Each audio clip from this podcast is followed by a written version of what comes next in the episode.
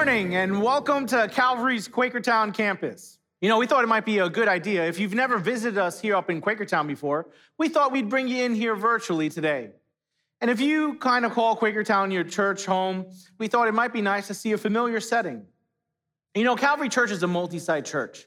We're one church that exists in multiple locations. And usually, what that means is on Sundays, we exist in our Quakertown and Souderton campuses.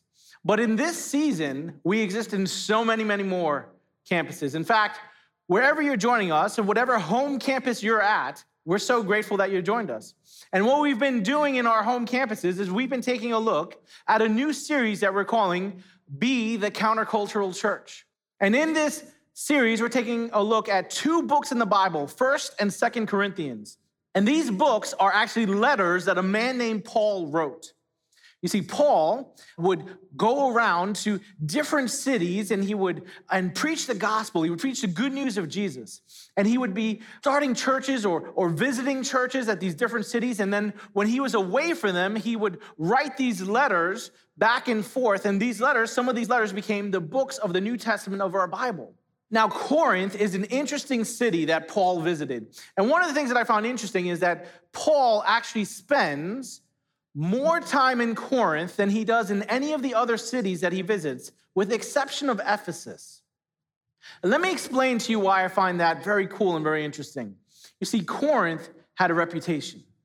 It was kind of like what happens in Corinth stays in Corinth. In fact, the, the Greeks used to have uh, a saying that you can Corinthianize something. And that was a, a negative statement. It was actually based off of stereotypes. There was this ancient Greek writer, and his name was Aelian. And what he said was that whenever there was a Corinthian on a stage in a play, he was the stereotypical drunk. Corinth gained this reputation. Uh, it was this place where you could do whatever and, and anything goes. And it earned this reputation. And what I find interesting is that this is exactly where Paul decides to stay for the second longest amount of time in his journeys. This city that has this reputation, this negative stereotype, is where Paul is saying, This is exactly where I belong, and this is exactly the place that the gospel needs to go to. Now, Paul as he's staying there, we learn that he has this relationship not just in staying there for a long period of time, but he goes and visits it again. But he writes different letters to the church in Corinth. In fact, even though this is called First Corinthians, it's not the first letter that Paul wrote to Corinth. In chapter 5, we learn that he had written another letter. And there's this dialogue, this conversation that goes back and forth between the people of Corinth between the Corinthians and Paul. And this dialogue involves these questions that the Corinthians have. And these questions are social in nature, they're, they're moral in nature, they're ecclesiological in nature. And what happens is, is that Paul's answers all point to the same thing. Paul's answers point to the supremacy of Christ and the centrality of the cross.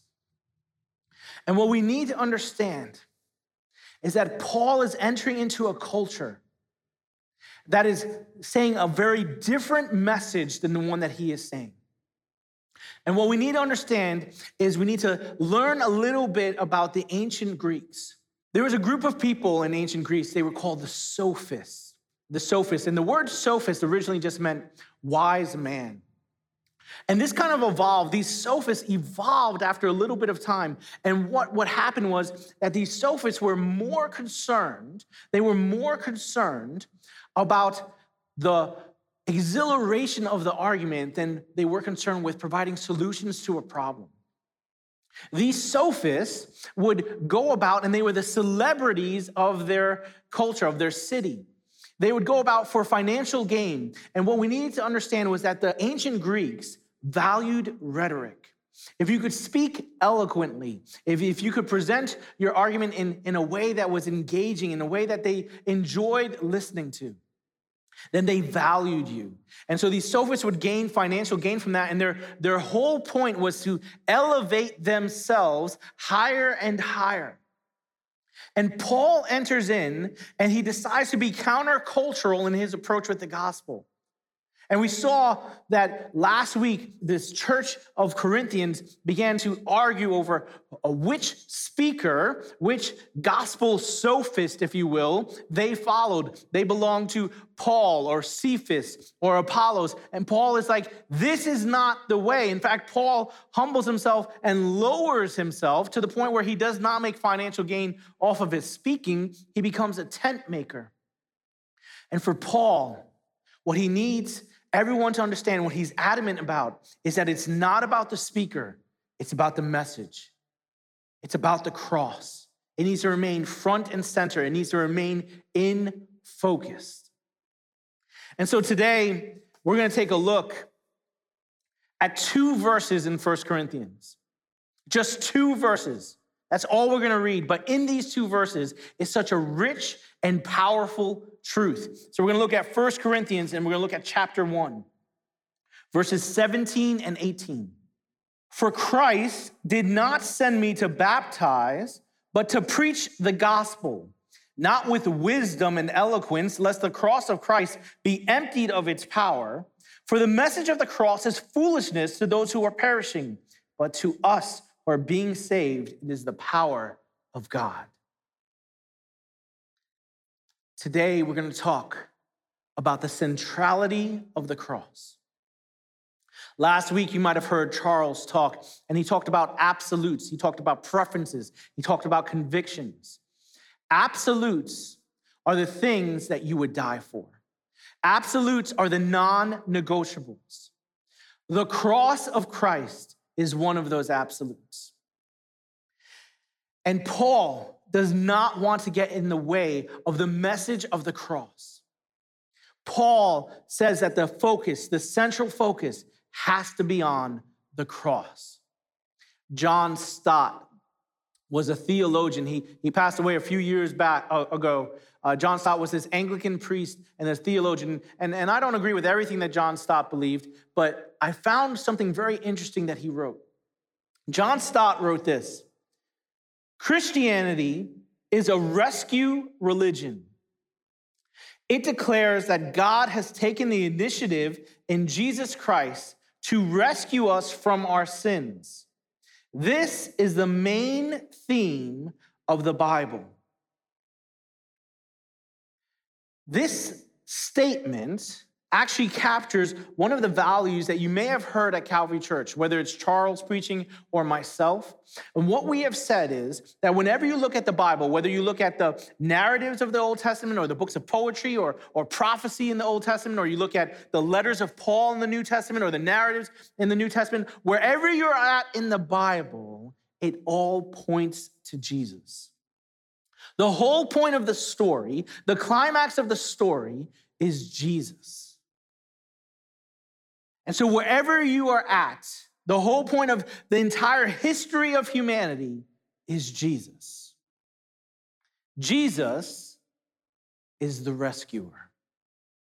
Jesus is the rescuer. But in order to understand that, we need to kind of understand rescued from what? Like, I mean, I don't know about you, but it, there are times when I might feel like, what do I need to be rescued from? We need to understand that all of humanity was in need of a rescuer, and we need to understand the word reconciliation. Reconciliation is a word that you might hear in church from time to time, and reconciliation implies that there are two parties that are in conflict with each other. Not only are these two parties in conflict with each other, but reconciliation implies that at one point, their relationship was whole, that something happened to break apart this relationship, that a separation occurred. Sin was what happened.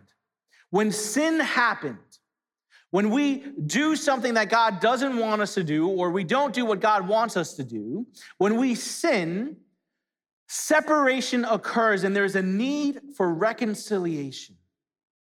And what Paul says in his letters, what Paul says in his letters is that the only way that reconciliation can occur is through Jesus Christ. That reconciliation cannot occur through our own efforts, through our own good deeds, through our, our own um, things that we do. Nothing that we do can bring about that reconciliation. That reconciliation can only come through Jesus Christ. It is not something we can earn, it is a gift that we are offered. But that gift came at an incredible cost. And the cost was the cross. The cost was the cross. The message of the cross, the message of the cross details that cost. It details the result of that cost of the cross. You see, where sin brought separation, the cross brought reconciliation. Where sin brought war, the cross brought peace. Where sin brought us before God as his enemies, the cross allows us to come before God as his very children. This is a beautiful message of the cross. And in its message, we learn of the power of the cross. In the message of the cross, we learn of the power of the cross. What's astounding to me in regards to the power of the cross is this how God chooses to express his power. Again, let's go back to the culture that Paul is in. Let's go back to those sophists that we talked about. The culture that Paul is in is a culture that values people who elevate themselves. It's a culture that values people that just climb and claw their way to the top. This is the, the type of person that would be celebrated. This is the type of person to aspire to be, the person who continues to elevate himself. Jesus, fully God and fully man, decides to express God's power by lowering himself by lowering himself in humility.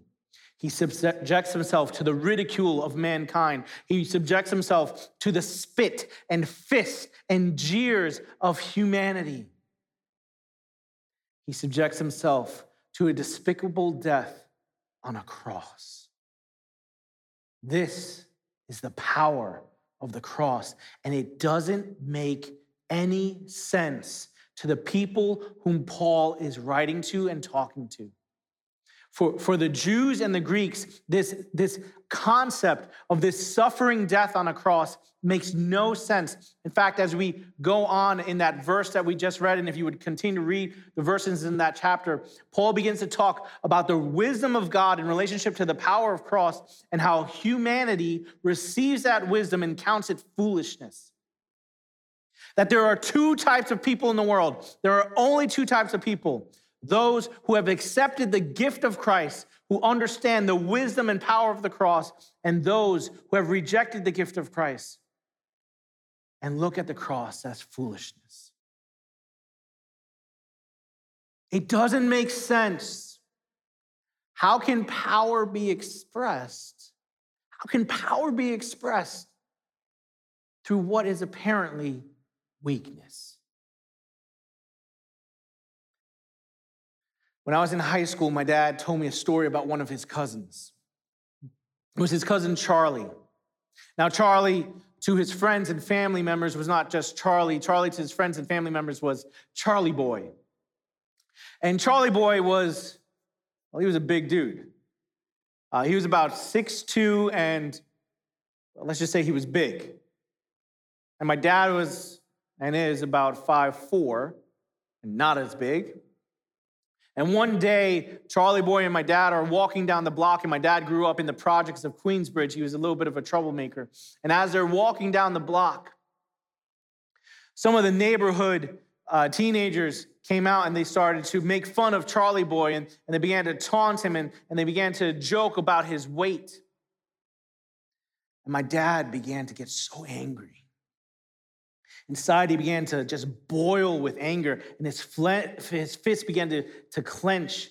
And he wanted to just go and just knock those, those guys out. And he's getting angrier and angrier, and, and even more than wanting himself to go and just knock those guys out, he wanted Charlie Boy to go and knock them out because he had seen the punch of Charlie Boy. In fact, Charlie Boy's fist was probably bigger than my dad's head. And he knew that with one punch, Charlie Boy could knock these guys out. And he's getting angrier and angrier. But Charlie Boy just keeps walking quiet, calm, peaceful, and humble. He just keeps walking. And this begins to make my dad angrier. He starts to get less angry at the guys making fun of Charlie Boy and more angry at Charlie Boy for not responding and defending his pride. And we're not really sure. Uh, I forgot what Charlie Boy actually said, and I called my dad this week, and he couldn't remember the actual words, but we remember the theme.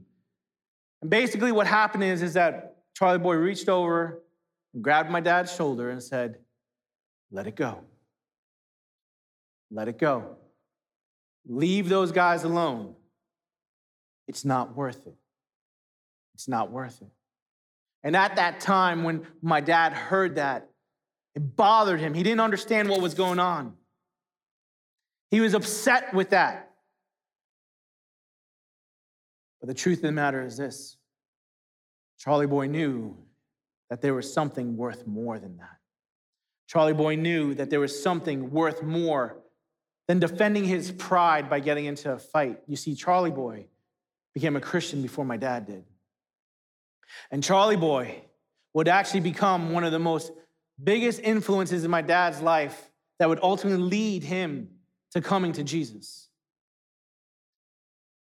Charlie Boy understood that there was something worth more than simply defending his own pride or fighting back when he was wrong.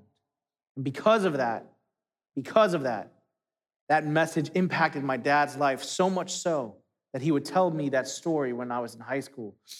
That message impacted my life, uh, his life, so much so that he would give his life to Christ, become a pastor, and impact the lives of so many others with the gospel. There's something worth more.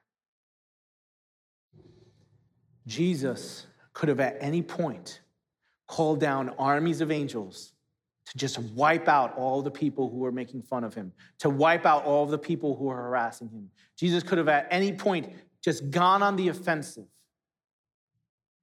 But he chooses to express God's power through suffering. He chooses to win the war through humility. And so while it goes against everything in our mind that seems to be be, be the normal thought process, while, while it goes against everything that we think should be true, the cross calls us to bear unjust suffering. The cross calls us to bear unjust suffering. The cross calls us to overcome evil with good. The cross calls us to love our enemies. This is the power of the cross. And this power needs to be evident in my life.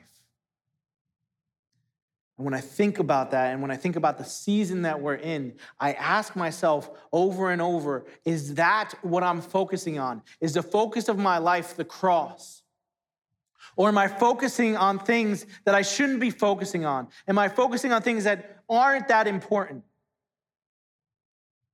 When it comes to just thinking about the reality of the heart, heartache and pain and angst and, and all the things that go into the season that we've been in, there's very real hurt in this season.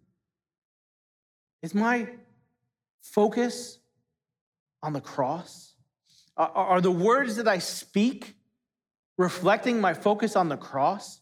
Are, the words that I type and post on social media, are they reflecting my focus on the cross? You see, there are very real reasons that people respond on this side of the spectrum to what we're going through. And there are very real reasons that people respond on this side of the spectrum to what we're going through. And regardless of what I feel about this season, when I hear different people responding to the season that we're in, am I more focused about the words that I would say in response as an argument to prove that I am right?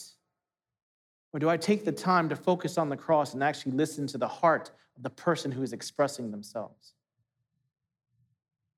Do I want to win an argument or do I want to actually care for a person? Where is my focus? Where is my focus? It needs to be on the cross. The centrality of the cross is not just true for the Bible, it needs to be true for my life. And the message of the cross is that God, this great God, this creator of the universe, decided to give up everything and pay the ultimate cost to reconcile with a group of people who rebelled against him, to reconcile with a group of people who rejected him.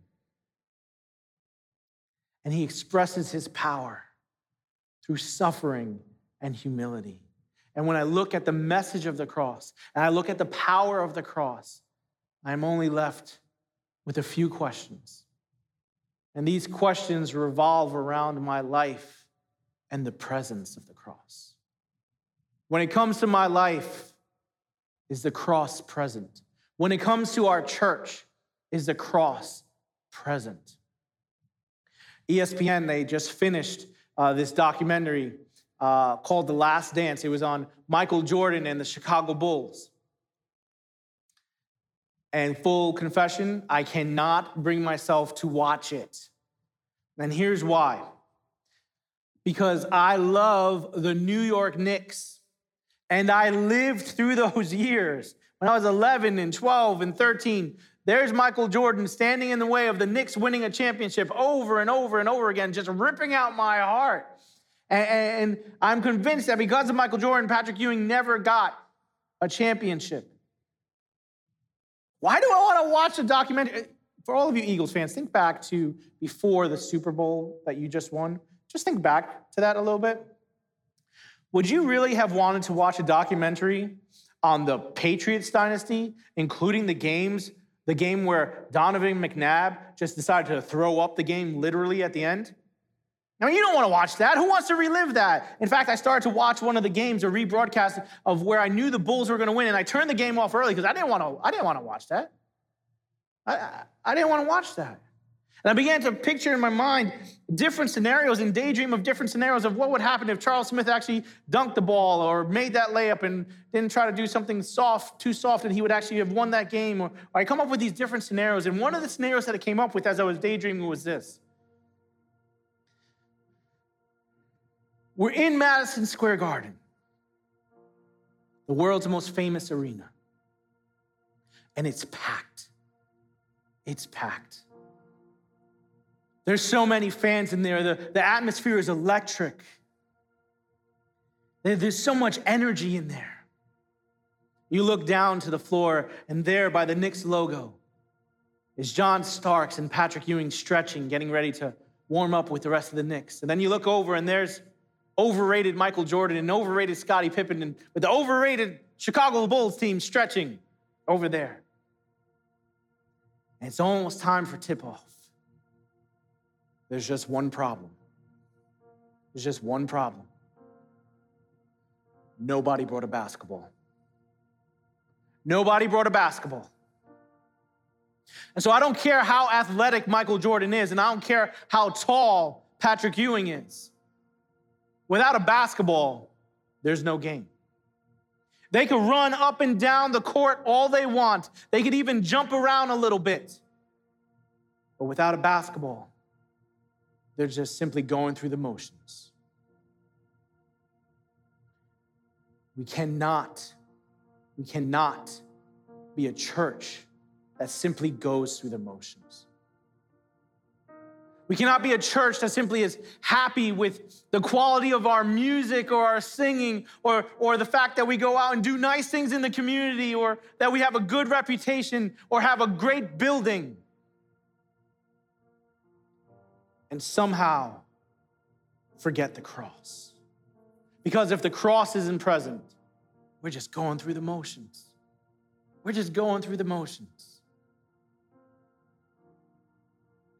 Let's be a church where the cross is present. I'm not talking about some physical cross in our building. I'm not talking about a cross that you wear in your jewelry. I'm talking about the life changing result of the cross and death and resurrection of Jesus Christ.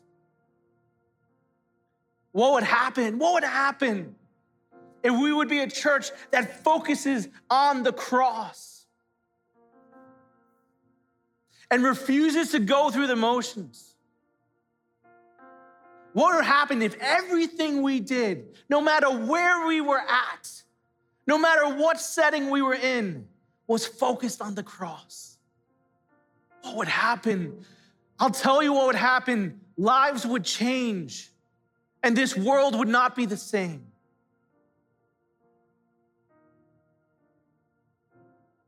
Let's embrace the message of the cross. Let's learn and be equipped by the power of the cross and let's live out lives with the presence of the cross. Let's be a church where the cross is present. And here's how I want you to do that this week. You see, our desire is to bring the gospel to everyone and anyone. And we desire to do that in both word and deed. And so here's what I want you to do. This week, I want you to engage with encouragement. I want you to practice patience.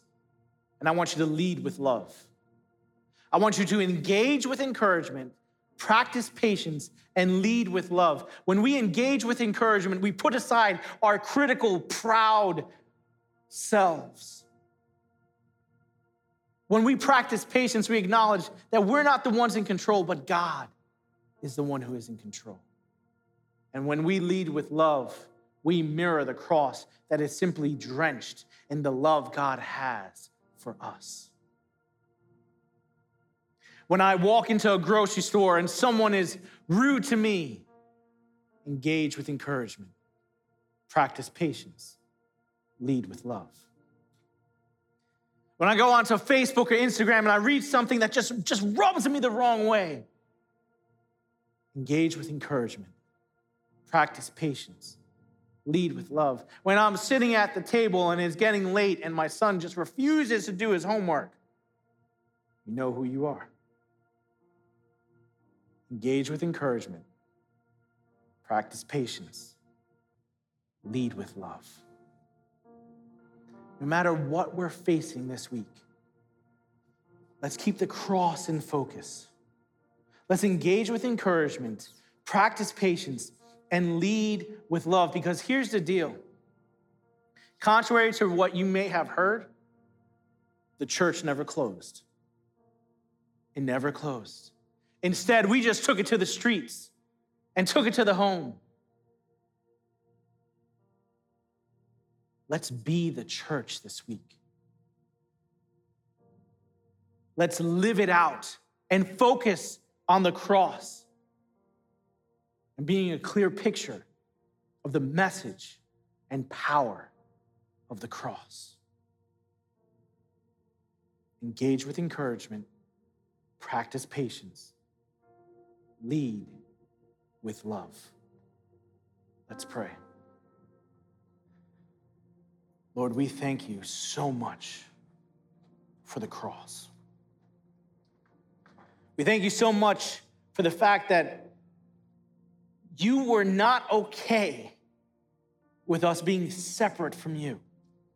And that you decided to do something about it, and you decided to show up in your greatest display of power a display of suffering, a display of humility, a display that would not be stopped.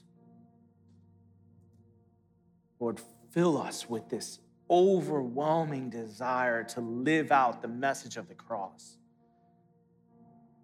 to bring the gospel to those who need it with our words and with our actions.